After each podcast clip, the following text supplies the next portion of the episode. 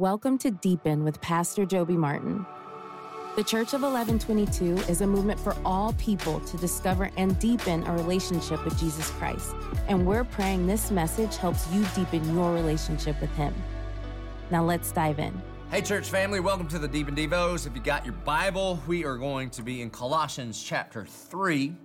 And we're talking about what it looks like to admonish one another. I know that's probably not a word you use in your regular daily language. Let me give you the definition. Admonish means to warn, to reprimand someone firmly, to advise or urge someone earnestly, to warn someone of something to be avoided. So, maybe you can think about it as oftentimes when you come to church and you hear me preach, sometimes I am exhorting you, sometimes I'm encouraging you, and oftentimes I am admonishing you. Now, this last week at church, we talked about the reality that Jesus walked into the temple and he was angry, very, very angry. And the thing that made him angry is that religious leaders, in the name of his father, were was using the very system that God set up to point people to the goodness and grace of God.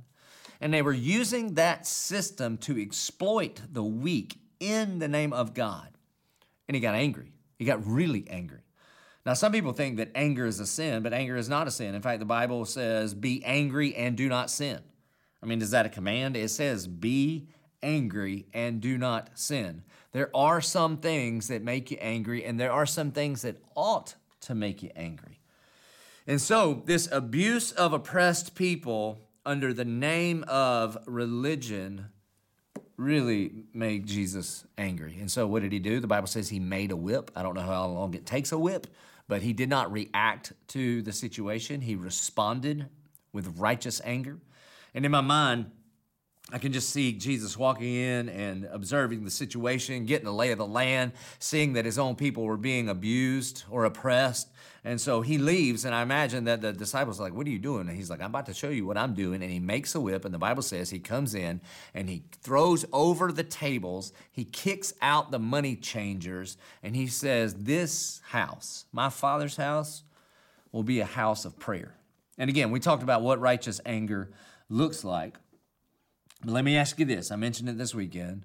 But what is it that we should get angry about? Do you get angry about the same things that God gets angry about? Because usually what angers us most is when somebody else violates our comfort, our convenience, or control. Those are things that we should not get angry about.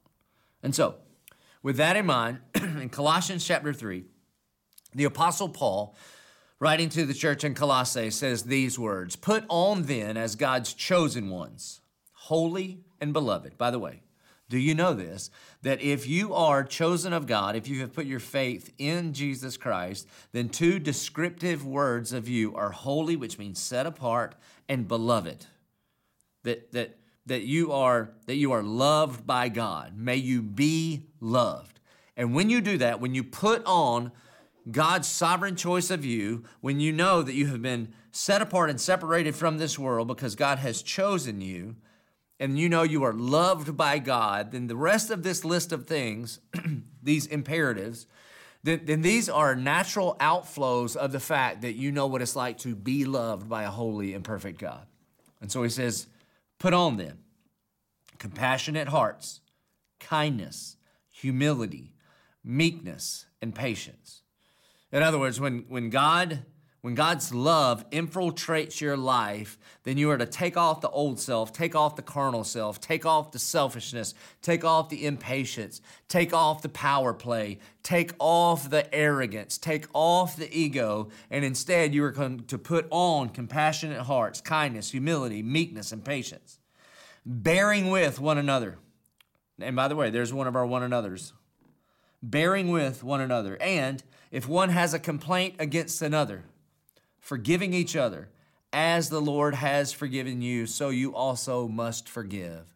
In other words, what Paul wants us to know is that when we are chosen and set apart, when we surrender our lives to the Lordship of Jesus Christ, that we must forgive. He doesn't say you ought to, he doesn't say you should pray about it. He says you must forgive. Why? Because forgiven people forgive people.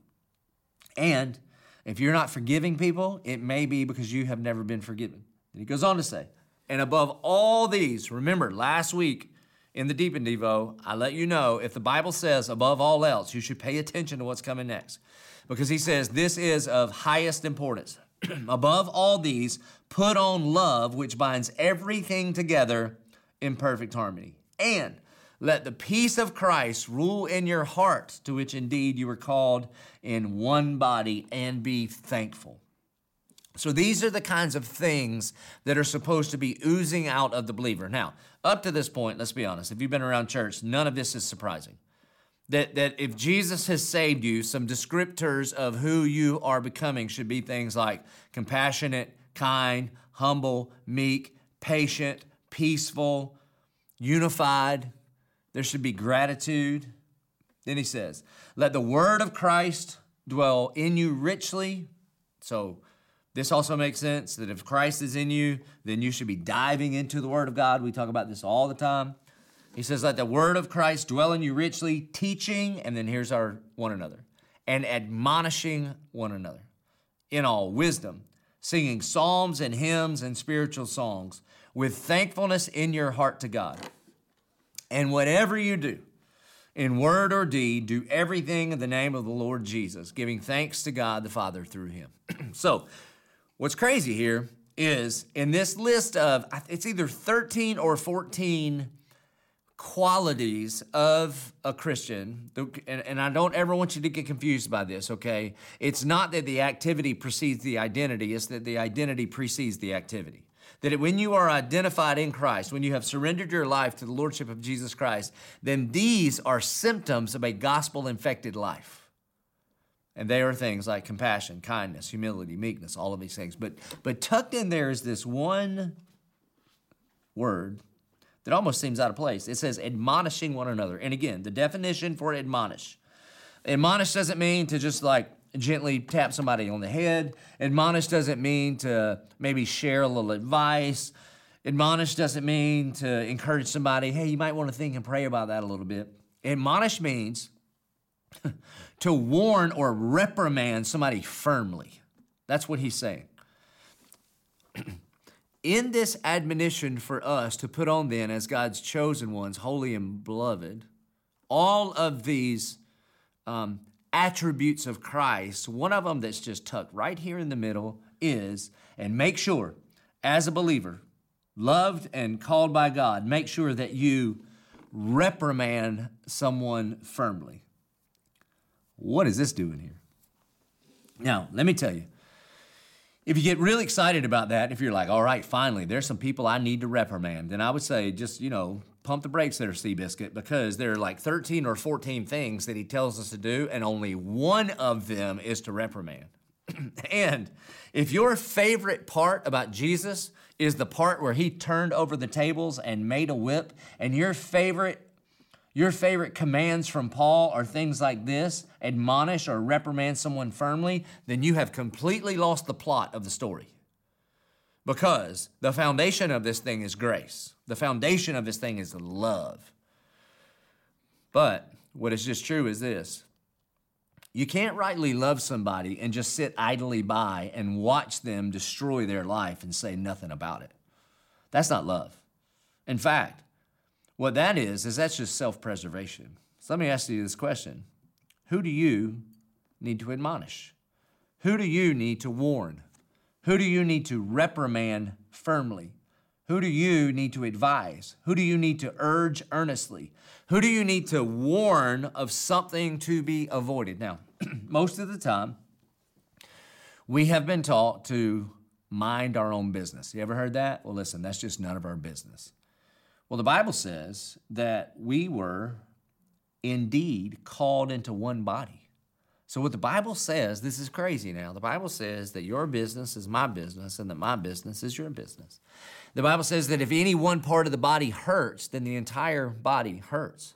so, I wouldn't look at my hand and be like, hey, my hand is causing me pain, and then say, yeah, but the hand is not the rest of me, so I'm just going to ignore it and hope it works out for my hand. Because if the hand is injured, then all the rest of my body is injured. All of us are infected.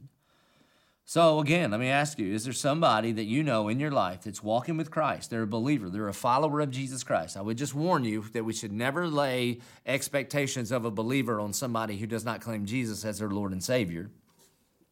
But are there some believers in your life? Maybe they're in your household, maybe it's your husband or wife. And maybe you need to admonish them. You need to warn them. You need to advise them. You need to urge them. You need to warn them of something to be avoided. Because is it love for you to see somebody making the kind of decisions that, that is putting their life on a pathway that leads off of a cliff? How in the world could you call it love if you stand there idly by and watch them lead themselves to destruction and never say a word? The real question is this Are you more concerned about the friend or the friendship? Are you more concerned about that person or what that person thinks about you?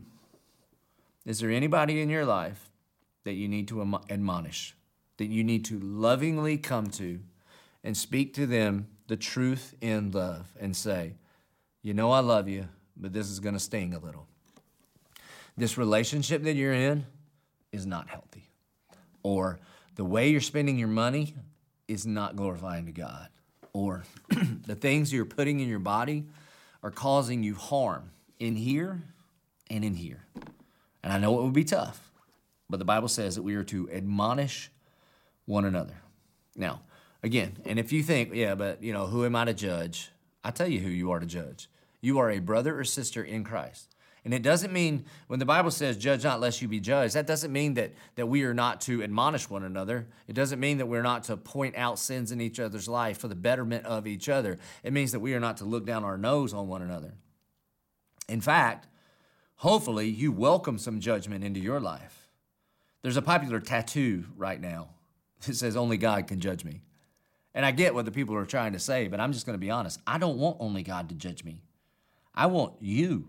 I want the I want the elders of our church. I want some other pastors and some friends of mine who I've invited into my life.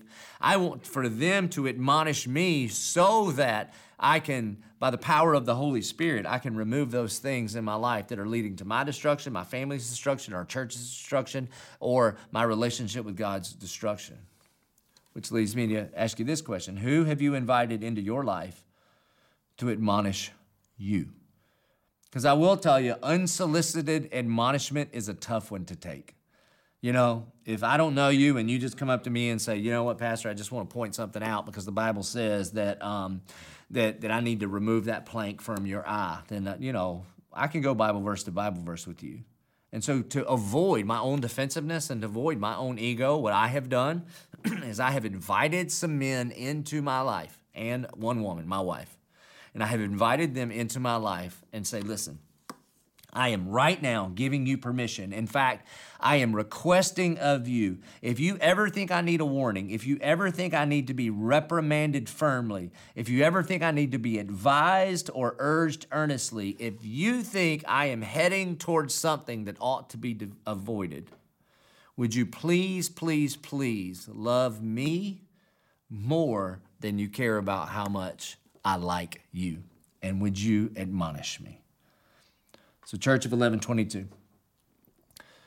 Because God loved us enough to admonish us with His Word. I mean, a whole lot of His Word is just admonishment. It's a warning, it's an urging, it is, it is, it is a, a reprimand that if we continue on a path led by our own desires, that it would lead to a path of destruction.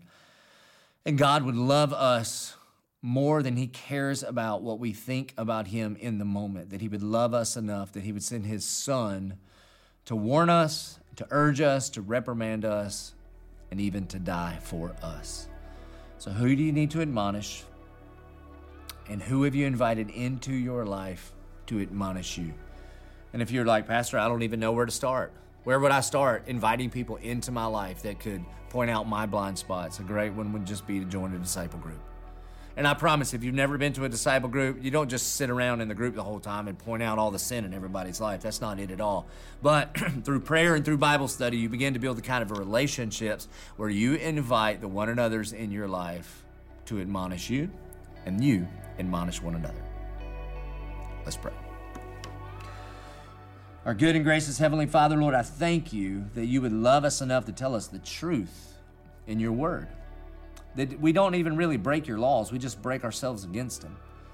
And Lord, I thank you and I praise you that it, it it's not our uh, determination that, that determines our destination, it's our direction. So, God, if, if any of us are heading in the wrong direction, Lord, I pray that you would put real friends, real brothers and sisters in our lives that would admonish us that would love us enough that would be willing to say the hard thing now so that we, we would avoid the big pain later.